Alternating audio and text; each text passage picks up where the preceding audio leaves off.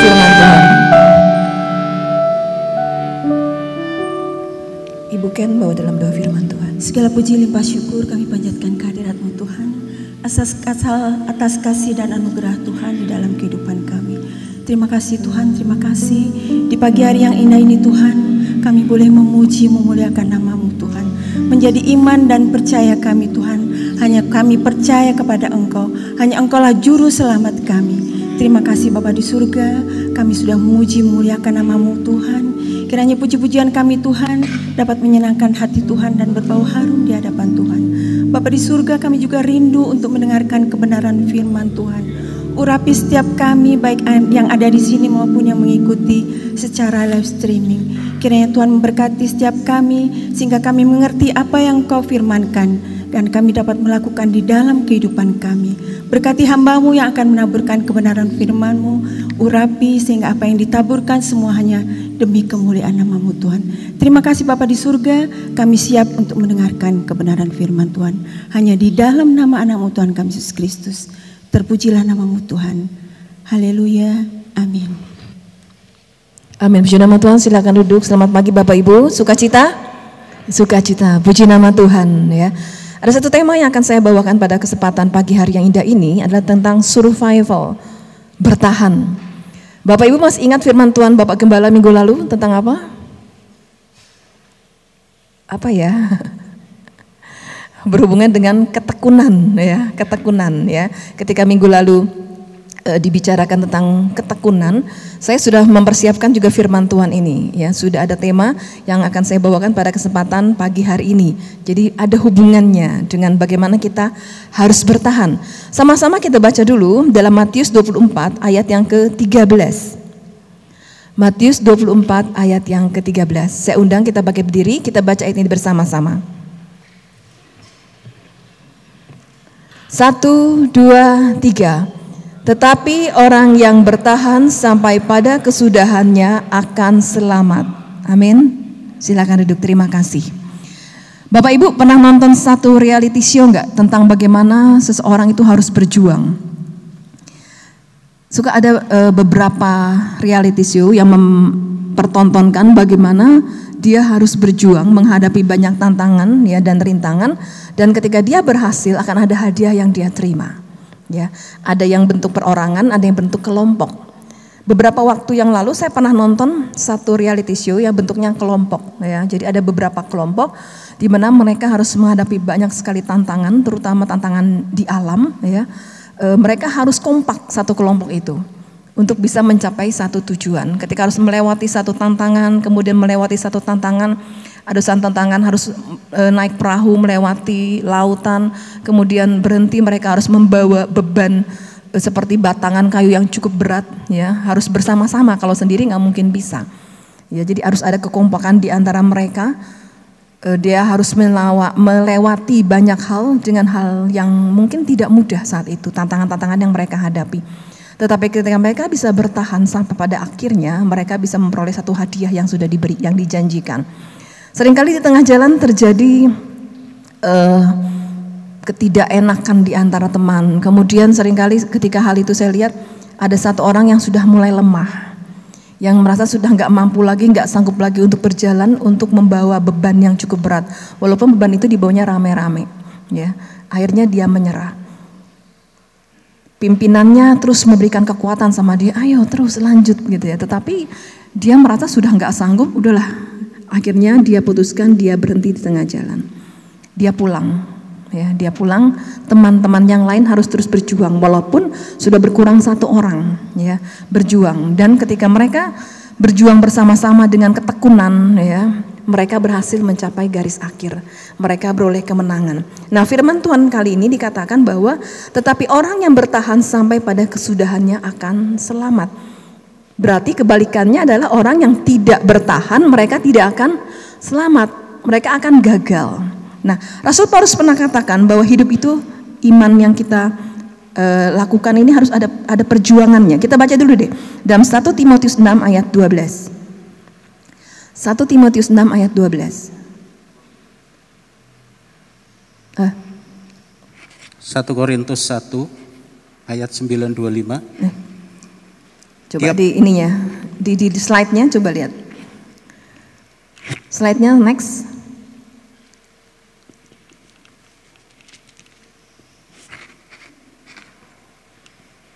Slide-nya bisa naik, nggak bisa? Saya bacakan dulu aja ya Pak ya.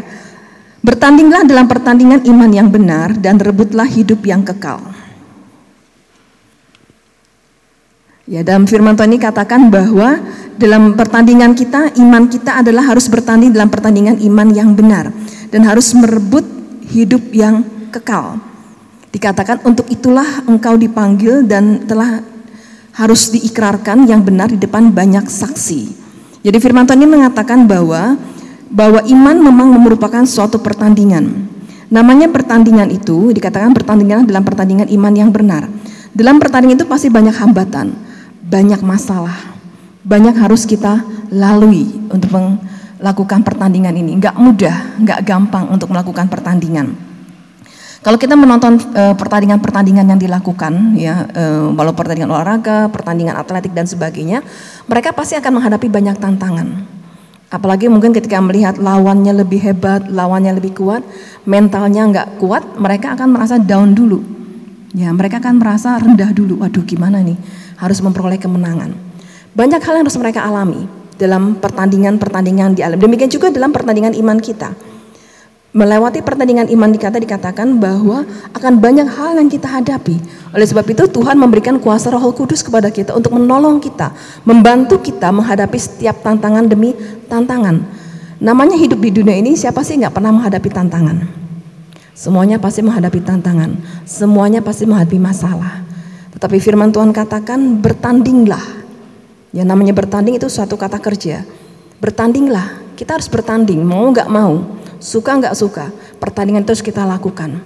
Lakukanlah dengan benar supaya kita bisa memperoleh hasil, memperoleh kemenangan.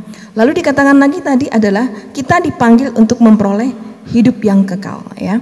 Rebutlah dikatakan, rebutlah hidup yang kekal itu. Arti kata merebut itu di sini adalah kata dalam bahasa Yunaninya dikatakan menangkap, merebut, mengambil. Namanya merebut itu kalau rebutan gitu ya, itu perlu perjuangan. Kalau kita cuma ngambil doang mungkin gampang, tapi dikatakan rebutlah. Ada satu perjuangan yang harus kita lakukan ketika kita dikatakan untuk memperoleh hidup yang kekal. Karena ketika manusia ingin memperoleh hidup yang kekal, pasti kuasa kegelapan gak akan tinggal diam dia akan berusaha menghancurkan, berusaha menjatuhkan supaya kita tidak bisa memperoleh kemenangan itu. Perlu perjuangan. Namanya kehidupan di dunia ini kita perlu perjuangan, ya. Lalu kita baca dulu dalam 1 Korintus 15 ayat 2. 1 Korintus 9 ayat 25. Tiap-tiap orang yang turut mengambil bagian dalam pertandingan menguasai dirinya dalam segala hal. Ya. Mereka berbuat demikian untuk memperoleh suatu mahkota yang fana, tetapi kita untuk memperoleh suatu mahkota yang abadi. Ya, ya kalau yang tadi tadi dikatakan kamu diselamatkan asal kamu teguh berpegang pada kebenaran. Nah, ayat ini mengatakan bagaimana caranya kita untuk bertahan untuk survival. Yang pertama dikatakan menguasai diri dulu. Ya, menguasai diri. Dikatakan dalam 1 Korintus 9 jika orang dalam pertandingan itu tidak bisa menguasai dirinya, dia mengalami kegagalan. Menguasai diri bukan hal yang mudah bagi seorang. Contohnya seorang ibu ketika dia ngajarin anaknya ya, anaknya rasanya kok sulit banget diajari, nggak ngerti-ngerti, sering kali emosinya memuncak. Ya, emosinya naik. Ya, ibu-ibu pasti pengalaman ketika ngajari anak, emosi memuncak, emosinya naik. Aduh, gimana caranya nih? Ya, nah kalau kita tidak menguasai diri, sering kali kasihan anaknya Semakin dia nggak ngerti, semakin kita marah-marah, semakin kita bentak-bentak, semakin dia nggak bisa. Ya, makanya ibu-ibu perlu menguasai diri juga ketika kita mengajar anak-anak. Penguasaan diri. Jadi penguasaan itu sangat penting sekali. Maka dikatakan tadi menguasai diri dalam segala hal. Dalam segala sesuatunya kita harus menguasai diri. Melakukan pertandingan itu harus ada penguasaan diri. Pernah ada pengalaman Bapak Gembala ketika masih di kota Solo ditelepon oleh seseorang dan orang ini marah-marah nggak karuan gitu ya marah-marah gitu ya mempersalahkan sampai kita nggak ngerti ini kenapa orang ini kok marah-marah ya marah-marah teman lama yang memang sebenarnya sudah jarang juga berhubungan gitu ya. Tetapi kok kenapa dia marah-marah? Kalau kita tidak menguasai diri, rasanya dimarah-marahin orang, tiba-tiba ditelepon dimarah-marah kan rasanya nggak terima. Mungkin kita bisa balas marah-marah, kita balas maki-maki orang itu. Akhirnya hasil akhirnya apa? Nggak selesai. Ya, sarang marah-marah kita marah-marah hasil akhirnya adalah nggak ada penyelesaian. Mungkin malah timbul kepahitan. Ya, tetapi ketika kejadian itu terjadi, ya berdoa sama Tuhan minta penguasaan diri. Jadi udah biarin aja dia ngoceh marah-marah di telepon, ya kalau sudah selesai ya sudah, ya dia berkan saja. Lalu bapak pengembala kalau salahnya ya sudah kalau memang salah maaf gitu aja. Ya setelah kalau sudah minta maaf kan dia marah bingung. Kenapa kok tidak balas marah-marah? Kenapa kok tidak balas membela diri ya, membela diri dari apa yang dituduhkan seperti itu dan sebagainya. Ya, ya sudah bilang aja maaf kalau memang salah. Ya sudah selesai kan kita yang nggak emosi, hati damai sejahtera, nyaman. Coba kalau kita balas dengan marah-marah, pasti hatinya itu nggak nyaman, nggak damai sejahtera. Kalau kita habis marah-marah, emosinya memuncak, kira-kira damai nggak hatinya? Nggak damai, ya, nggak enak rasanya kalau habis marah-marah. Habis marahin anak-anak gitu emosi memuncak, rasanya enak nggak? Nggak enak rasanya. Dan sebab itu dikatakan apa? Mari kita belajar untuk menguasai diri. Menguasai diri sangat diperlukan dalam setiap kehidupan kita. Menghadapi kondisi-kondisi yang darurat sering kali membuat kita panik. Kalau kita tidak bisa menguasai diri, ya, kita bisa memutuskan hal yang salah. Banyak kejadian ketika kita tidak bisa menguasai diri dalam kondisi-kondisi yang membuat kita panik, akhirnya keputusan kita salah. Salah mengambil keputusan. Jadi lebih baik kita lebih baik tenang dulu, menguasai diri. Bagaimana harus menjalaninya, bagaimana harus memutuskan sesuatu. Banyak hal di dalam kehidupan kita yang membuat kita sering kali nggak mampu menguasai diri. Emosi kita sering kali memuncak.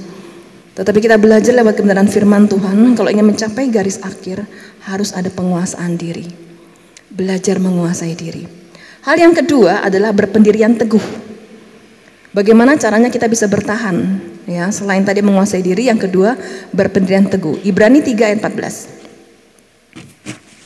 Ibrani 3 ayat 14. Karena kita telah beroleh bagian di dalam Kristus, asal saja kita teguh berpegang sam sampai kepada akhirnya pada keyakinan iman kita yang semula. Ya, Ibrani 3:14 katakan kita harus berpegang teguh sampai pada akhirnya pada keyakinan iman kita yang semula. Berapa banyak orang di sekitar kita yang sudah mulai tidak lagi berpegangan teguh kepada imannya. Berapa banyak orang-orang di sekitar kita yang mungkin kita kenal, mungkin saudara kita, mungkin anak kita, mungkin keluarga kita yang sudah lagi menyimpang dari imannya kepada Tuhan. Karena hal-hal yang bersifat fana, karena hal-hal yang bersifat duniawi, yang tidak bisa memberikan mereka kepada kehidupan kekal, tetapi mereka dengan beraninya melepaskan iman mereka. Mereka tidak berpendirian teguh. Untuk mencapai kemenangan harus berpendirian teguh. Seperti tadi saya katakan dalam reality show tadi, dia sudah nggak mampu lagi. Dia tidak berpendirian teguh lagi untuk mencapai garis akhir. Sudah diberikan kekuatan, didorong ya sama teman-temannya, sama pimpinannya. Ayo tetap semangat. Tetapi dia bilang udah nggak mau, tidak mampu. Ya, tidak lagi berpendirian teguh. Ketika awal memasuki perlombaan itu, dia wah hebat sekali berpendirian teguh. Pokoknya kompak satu sama lain, harus mencapai kemenangan, harus mencapai garis akhir. Tetapi di tengah jalan, ketika melewati hambatan-hambatan, hatinya mulai lemah, tidak berpendirian teguh lagi. Orang yang tidak berpendirian teguh tidak akan mungkin mencapai garis akhir, tidak akan mungkin mencapai kemenangan. Contoh lain, kita yang sedang kuliah, awal kuliah-kuliah itu biasanya anak-anak kan semangat sekali. Oh ya, saya kuliah memasuki satu pendidikan tingkat yang lebih tinggi. Saya ingin mencapai uh, gelar sarjana saya sekian tahun mungkin. Tetapi ketika menghadapi proses perkuliahan itu sering kali nggak mudah. Harus menghadapi dosen demi dosen yang galak, yang killer dan sebagainya. Harus menyelesaikan tugas-tugas yang mungkin banyak. Banyak orang mulai berguguran satu persatu. Banyak orang mulai udah nggak mampu lagi, nggak sanggup lagi, tidak mau melanjutkan perjuangannya. Ketika di awalnya kan semangat ya, semangat mau kuliah. Ketika harus menyelesaikan skripsinya, banyak orang yang mulai berguguran. Banyak orang yang mulai nggak mampu, nggak sanggup, malas menyelesaikan skripsinya. Tidak berpendirian teguh untuk mencapai apa yang dia cita-citakan. Orang yang tidak berpendirian teguh tidak akan mungkin mencapai hasil yang dia inginkan.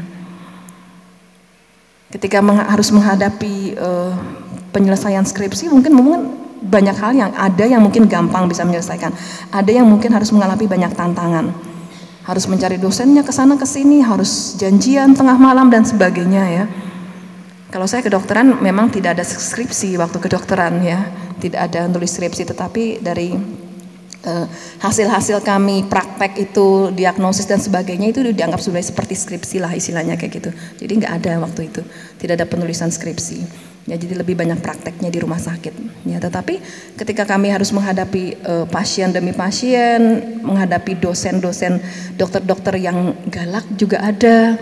Ketika saya punya pengalaman ketika saya uh, praktek di bedah di bedah. Ada satu dosen yang killer banget yang galak banget gitu ya. Galak sekali. Jadi kalau kami praktek itu uh, masuk ke ruang bedah dan ada beberapa uh, pembedahan yang sedang terjadi kami harus pilih salah satu. Ya masuk ke satu situ ikuti pembedahan. Nah sering kali mahasiswa-mahasiswa menghindari dosen ini dokter ini yang galak. Jadi kalau ada di tempat lain ada ada praktek sedang bedah lebih pilih ke sana daripada dengan si dokter ini. Karena dokter ini galak banget. Waktu bedah pasti tanya-tanya kalau nggak bisa pasti marah-marahnya luar biasa. Kata-kata kasar sering kali muncul ya. Jadi mahasiswanya pada takut. Jadi berusaha bisa mungkin menghindari lah. Sebenarnya lebih baik ke situ ya karena kita akan dapat pelajaran yang lebih banyak lagi. Tetapi mahasiswa sering kali kabur ya nggak mau ikut dosen ini karena galaknya luar biasa. Jadi lebih memilih ke dosen lain, dokter lain yang sedang melakukan pembedahan. Ya, tetapi ketika memang nggak ada pembedahan lain ya mau nggak mau harus ikut, gitu ya, harus ikut dengan dokter ini yang galak itu. Ya, tetapi sering kali kalau uh, kita tidak berpindahan teguh ya, wes sudah kabur aja, ya tidak mau ngikuti, maka tidak akan bisa berhasil. Ya, banyak hal yang kita alami, banyak hal tantangan yang kita alami, di mana kita perlu berpendirian teguh. Kalau kita ingin mencapai hasil hasil yang sempurna, Mari berpendirian teguh supaya mencapai garis kemenangan. Kita baca dalam e, Ibrani 10 ayat 35 sampai 39. Ibrani 10 ayat 35 sampai 39. Sebab itu janganlah kamu melepaskan kepercayaanmu karena besar upah yang menantinya. Sebab kamu memerlukan ketekunan supaya sesudah kamu melakukan kehendak Allah, kamu memperoleh apa yang dijanjikan itu Sebab sedikit bahkan sedikit waktu lagi dan ia yang akan datang sudah akan ada tanpa menangguhkan kedatangannya. Tetapi orangku yang benar akan hidup oleh iman dan apabila ia mengundurkan diri maka aku tidak berkenan kepadanya. Tetapi kita bukanlah orang-orang yang mengundurkan diri dan binasa, tetapi orang-orang yang percaya dan yang beroleh hidup. Amin. Jadi katakan apa? Tetapi kitalah orang, bukan orang-orang yang mengundurkan diri dan binasa, tetapi orang-orang yang percaya dan yang beroleh hidup. Ini yang menjadi keinginan kita. Dikatakan tadi dalam Ibrani, janganlah kamu melepaskan kepercayaanmu karena besar upah yang menantinya. Dikatakan tadi, kamu memerlukan ketekunan, ketekunan supaya sesudah kamu melakukan kehendak Allah, kamu memperoleh apa yang dijanjikannya itu. Ya, Menghadapi hari demi hari ini kita perlu ketekunan. Menghadapi hari demi hari kita perlu berpendirian teguh. Kondisi-kondisi saat ini bukan kondisi yang mudah. Banyak orang yang sudah mulai jatuh. Banyak orang yang mulai frustasi. Banyak orang yang mulai stres. Tetapi firman Tuhan katakan sebagai orang yang bertahan sampai kesudahannya, dia akan selamat. Dia memperoleh hasil yang luar biasa, mahkota kehidupan. Kita mau belajar ya bagaimana Rasul Paulus pun mengalami banyak hal. Para rasul-rasul, ya kalau kita baca dalam uh, Alkitab firman Tuhan, para nabi-nabi mereka pun banyak hal yang mereka harus lalui. Tetapi ketika mereka terus bertahan menghadapi banyak tantangan, menghadapi banyak masalah, mereka tetap berpendirian teguh berpegang kepada firman Tuhan, mereka menerima hasil akhir yang luar biasa. Ada kemenangan yang mereka terima. Firman Tuhan tadi katakan sebab sedikit waktu lagi dan ia akan datang, sudah akan ada tanpa menangguhkan kedatangannya. Tetapi orangku yang benar akan hidup oleh iman. Apabila ia mengundurkan diri, maka aku tidak berkenan kepadanya. Orang yang mengundurkan diri Tuhan tidak berkenan. Orang yang meninggalkan Tuhan, orang yang murtad daripada Tuhan, dikatakan Tuhan tidak berkenan. Itu sudah satu otomatis lah, ya. Tidak mungkin bisa menerima hasil akhir yang luar biasa yang Tuhan janjikan. Pada kesempatan ini kita belajar, dikatakan bahwa waktunya tinggal sedikit lagi, waktunya enggak lama lagi. Oleh sebab itu janganlah kita bermain-main dengan kehidupan kita. Janganlah kita asik-asik menyenang-nyenangkan diri kita dengan hal-hal yang bersifat fana. Terus dikatakan kejarlah, rebutlah. Ya, kejarlah, rebutlah supaya kita bisa memenangkan pertandingan iman kita, supaya kita bisa mencapai garis akhir. Sampai kapan? Kita nggak tahu waktunya kita. Ya, hari-hari ini hari-hari yang bagi saya sebenarnya tidak menyenangkan karena beberapa beberapa hari kemarin harus ke pemakaman ya menguburkan orang-orang yang kita cintai, orang-orang yang kita kasihi. Saya katakan pengalaman saya selama uh, corona ini, ya pandemi ini, pengalaman saya memakamkan orang di tengah malam. Itu rasanya nggak nyaman banget, nggak enak sekali, ya. Itu pengalaman memakamkan orang di tengah malam. Jam 11 malam beberapa waktu yang lalu hampir jam 1 ya, jam 12 lewat lah harus ke pemakaman. Ya, itu pengalaman yang baru bagi saya, ya, tidak nyaman. Tetapi itulah yang namanya kehidupan manusia. Tetapi ketika orang yang dimakamkan itu bertahan sampai akhir, itu ada kebahagiaan yang luar biasa. Bahwa sampai akhirnya mereka tetap bertahan dalam iman percaya mereka. Menghadapi kondisi demi kondisi mungkin bukan hal yang mudah. Ya, menghadapi sakit penyakit yang harus mereka alami, tetapi Tuhan izinkan itu terjadi dalam kehidupan mereka. Dan mereka tetap bertahan sampai kepada iman mereka, tetapi mereka tetap harus mengakhiri pertandingan mereka itu adalah otoritasnya Tuhan. Otoritas yang Tuhan berikan, walaupun harus mengalami mungkin hal-hal yang secara manusia nggak nyaman, sakit penyakit, sakit penyakit. Pemakaman dua kali di tengah malam itu ya karena sakit penyakit, yang satu juga karena kanker. Ya. Tetapi kita lihat bagaimana mereka tetap bertahan sampai pada akhirnya. Hal yang ketiga adalah saling menasehati dan menolong. Saling menasihati dan menolong. Ibrani 3 ayat 13. Ibrani 3 ayat 13. Tetapi nasihatilah seorang akan yang lain setiap hari selama masih dapat dikatakan hari ini supaya jangan ada di antara kamu yang menjadi tegar hatinya karena tipu daya dosa. Ya manusia ini adalah makhluk sosial ya. Makanya kalau disuruh social distancing itu nggak gampang ya. Ketika kumpul-kumpul itu aduh itu hal yang mungkin paling sulit. Tetapi dikatakan adalah mari kita saling menasehati dan saling menolong. Saling menasehati dan saling menolong. Dikatakan di sini adalah tetapi nasihatilah seorang akan yang lain setiap hari. Saling menasihati dan menolong enggak dalam kondisi enak saja. Ketika teman kita sedang mengalami kelemahan Mari kita berusaha untuk saling menasehati dan saling menolong, menegur dia. Supaya kita sama-sama bisa bertahan sampai pada kesudahannya. Supaya kita bersama bisa survival sampai pada kesudahannya. Jadi nggak egois, yang terserahlah, yang penting saya sendiri. Pengalaman yang luar biasa adalah uh, ketika salah seorang wanita yang mengalami penyakit kanker ya beberapa waktu yang lalu ya di wanita Esther itu saya lihat wah luar biasa sekali ketika para wanita ini mereka mau menopang teman yang sedang menghadapi satu penyakit yang harus mereka lawan ya, yang harus dilawan. Dan saya lihat mereka betul-betul luar biasa sekali dalam kondisi-kondisi sang uh, ibu ini kondisi lemah, mereka tetap ada. Mereka berusaha mencari, membantu apa pun yang dibutuhkan, mereka akan berusaha untuk membantu. Ketika di hari ulang tahunnya mereka mau datang merayakan hari ulang tahun bersama-sama dalam kondisi kelemahannya. Dan ketika sampai saatnya Tuhan panggil pulang, ya, itu pengalaman saya juga yang pertama. Ketika dipanggil pulang, rame-rame mereka datang, datang, ya. Mereka sendiri yang memandikan, mereka sendiri yang memberi make up kepada si ibu ini sampai pada akhirnya. Jadi rasanya puas ya karena kita sudah menolong, sudah membantu, sudah memberikan kekuatan. Hasil akhirnya tetap pada Tuhan ya. Tetapi Ibu ini akhirnya bisa menyelesaikan pertandingannya dengan baik, menyelesaikan pertandingan imannya dengan benar. Jadi kalau kita punya teman, punya sahabat, punya keluarga, jangan cuek. Ketika kita melihat kondisi mereka sudah lemah, ketika kita melihat mungkin mereka sudah mulai menyimpang hidupnya, sebagai sahabat, sebagai keluarga itu tugas kita menegur. Tugas kita memberitahu, tugas kita mengingatkan supaya mereka bisa bertahan sampai pada akhirnya, supaya mereka tidak murtad, supaya mereka tidak kehilangan jaminan hidup kekal itu. Sama-sama kita topang mereka, saling tolong menolong, saling menasihati. Itu Tuhan inginkan dalam setiap kehidupan kita.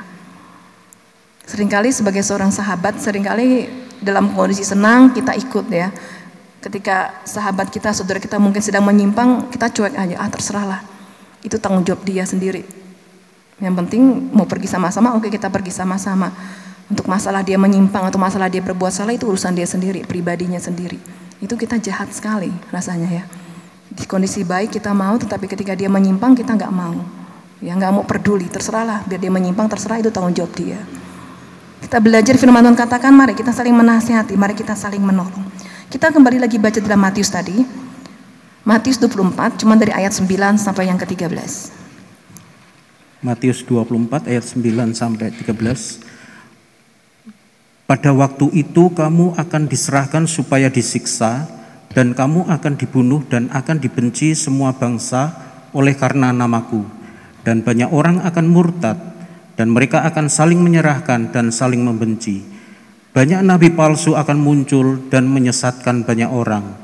Dan karena makin bertambahnya kedurhakaan, maka kasih kebanyakan orang akan menjadi dingin. Tetapi orang yang bertahan sampai pada kesudahannya akan selamat. Ya, dalam ayat ini kita lihat sekali banyak hal yang akan dialami. Banyak hal yang akan dialami. Dikatakan banyak nabi palsu muncul yang menyesatkan banyak orang, makin banyak bertambah kedurhakaan, kasih kebanyakan orang udah semakin dingin. Banyak hal akan dialami dalam kondisi-kondisi akhir ini. Tetapi firman Tuhan katakan itu akan terjadi. Ya, itu akan terjadi. Kita nggak bisa, aduh, nggak usah lah, nggak usah terjadi, enggak. Firman sudah katakan itu akan terjadi. Tetapi firman Tuhan katakan, tetapi orang yang bertahan sampai pada kesudahannya akan selamat. Banyak hal yang akan kita hadapi. Ada satu kesaksian yang nanti mungkin akan dibacakan oleh seorang sahabat kami di kota Solo yang harus e, menderita penyakit kanker ya dia termasuk cancer survival tahun ini adalah tahun keempat ya ketika saya hubungi saya katakan bisa nggak bikin saya kepinginnya sih video tadinya video kesaksian supaya lebih enak niatnya ya. Tapi dia katakan kalau video saya buatnya tahun depan.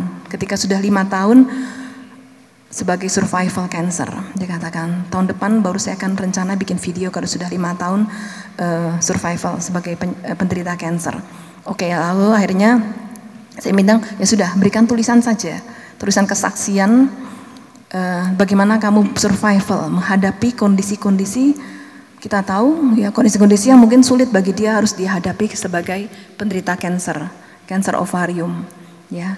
Uh, nanti mungkin bisa dibacakan dulu satu kesaksiannya. Fotonya bisa ditampilkan. Saya minta fotonya minta izin. Hadiah ulang tahun saya pada bulan Agustus 2017 adalah vonis dokter ada kanker pada ovarium saya. Saat mengetahui hal tersebut, saya bilang sama orang tua dan keluarga dan minta supaya jangan menyalahkan Tuhan. Jangan marah sama Tuhan atas apa yang saya alami, tetapi bersyukur dan berpikir untuk melakukan tindakan apa saya tidak takut karena ada kanker, tetapi saya takut dan bingung untuk bertop, untuk berobat dengan dokter siapa. Karena dokter di Solo yang direkomendasikan adalah dokter yang tidak ingin saya datangi. Kemudian saya berdoa dan mohon pada Tuhan apa yang harus saya lakukan. Akhirnya disarankan untuk second opinion ke dokter di Jakarta. Dan mujizat demi mujizat mulai saya terima dari Tuhan Yesus. Setiba di Jakarta, saya diperiksa dan ternyata saat itu, saat HB saya hanya empat. Tetapi oleh kemurahan Tuhan, saya bisa sampai di Jakarta tanpa ada keluhan apa pun. Akhirnya, saya harus transfusi dahulu sebelum kembali ke Solo. Kesimpulan dokter adalah ada miom bukan kanker sehingga saya bisa melakukan operasi jika saya sudah siap. Akhirnya saya kembali ke Solo untuk mempersiapkan diri sambil memperbaiki HB. Bulan September 2017, saya kembali ke Jakarta untuk operasi. Setelah diperiksa dan tetap di diagnosanya adalah miom, maka disepakati untuk operasi dan sebelumnya harus transfusi kembali karena HB belum mencukupi untuk dilakukan operasi. Malam sebelum operasi, saya mendapat info jika mium tidak perlu operasi besar bisa dilakukan dengan laparoskopi. Dan malam itu juga saya keluar paksa dari rumah sakit untuk pindah dokter yang bisa melakukan laparoskopi. Tuhan Yesus memang baik. Setelah dilakukan cek ulang, mulai cek darah, juga CT scan, ternyata bukan miom tetapi kanker yang ada di luar ovarium dan dalam ovarium. Dokter mengatakan ini adalah operasi besar dan dokter telah menyiapkan tim dokter untuk melakukan tindakan. Saya tidak ada pilihan lain selain operasi karena ukuran kankernya sudah 21 cm. Saat itu saya hanya mohon kepada Tuhan, saya tidak mau kesakitan, saya hanya minta itu saja pada Tuhan. Hari itu tiba, operasi berjalan dengan baik. Saya tidak harus masuk ICU pasca operasi. Saya sama sekali tidak merasakan kesakitan pasca operasi dan tiga hari pasca operasi saya boleh kembali ke Solo. Pasca operasi disarankan untuk konsultasi dengan profesor di Jakarta. Hasil konsultasi dengan salah satu profesor di Jakarta, maka saya harus melakukan kemo untuk tindakan selanjutnya. Saya minta referensi untuk kemo di Solo. Tuhan Yesus terlalu baik. Tanpa diduga, Dokter yang direferensikan adalah dokter yang praktek di rumah sakit yang saya pilih untuk kemo. Padahal sebelumnya saya sudah mencari dokter tersebut di beberapa rumah sakit, tetapi belum ketemu.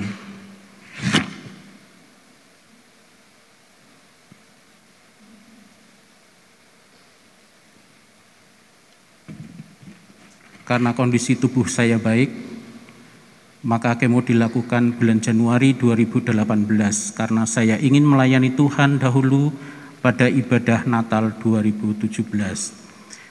Dan mujizat Tuhan terus saya alami selama kemo enam kali dengan siklus tiap tiga minggu, Januari sampai April 2018 adalah masa kemo saya. Tidak ada efek apa, apa pun selama kemo. Badan tidak sakit, bisa makan, bisa kerja juga, tidak mengalami apa pun efek dari kemo, hanya rambut saja yang akhirnya harus habis. Tetapi Tuhan gantikan rambut saya dengan rambut yang sangat bagus. Kalau saya sanggup dan kuat melewati proses operasi dan kemo itu, hanya karena anugerah Tuhan saja. Anugerah Tuhan yang berawal dari ucapan syukur saya saat Tuhan pilih saya untuk menerima hal ini.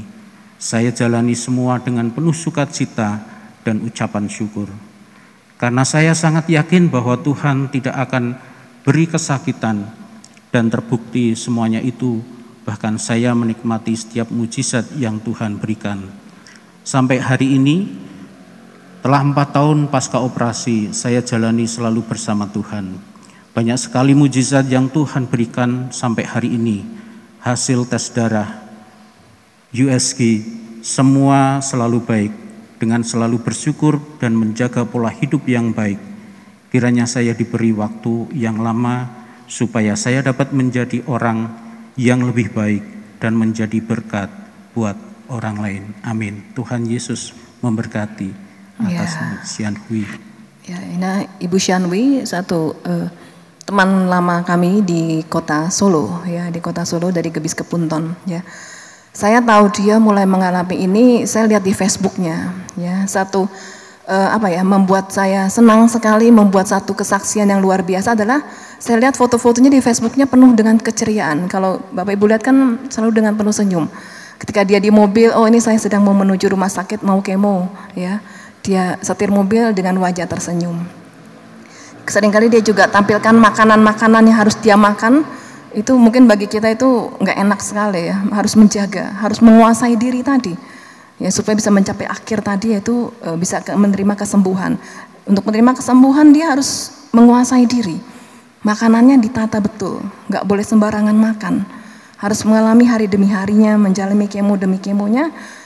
Dan kita lihat ya bahwa Tuhan luar biasa Tuhan itu hebat ya, ajaib sekali. Di tengah kondisi ada kekuatan, ada penghiburan yang Tuhan berikan. Dia bisa melewatinya dengan penuh senyuman, dengan penuh sukacita. Nggak pernah saya lihat dia foto-fotonya itu foto yang sedang sedih, foto gimana, ketika dia harus di kemo, ketika dia harus apa itu fotonya foto-foto yang penuh keceriaan. Itu membuat satu hal yang berarti sekali ya ketika saya melihat melihat foto-fotonya dia. Maka saya minta fotonya, fotonya boleh nggak saya tampilin ya supaya itu juga bisa menjadi kesaksian, menjadi berkat buat kita semua. Seringkali kita menghadapi kondisi-kondisi nggak nyaman, kita udah mulai loyo, ya wajah kita lusuh, rasanya stres dan sebagainya. Tetapi kita mau belajar di tengah kondisi apa pun kita punya Tuhan. Tetap survival, tetap bertahan sampai pada akhir supaya kita bisa memperoleh kemenangan. Jangan khawatir, menghadapi tantangan itu kita punya Tuhan kok. Kita punya Allah yang ajaib. Allah yang bisa memberikan kita kemampuan, Allah yang bisa menguatkan kita, Allah yang akan pasti menolong kita dan tidak akan membiarkan kita jatuh sampai tergeletak. Kita boleh lihat tadi ke contoh kesaksian yang luar biasa. Dihadapi dengan ucapan syukur, dihadapi dengan penuh sukacita. Dia bertahan sampai hari ini.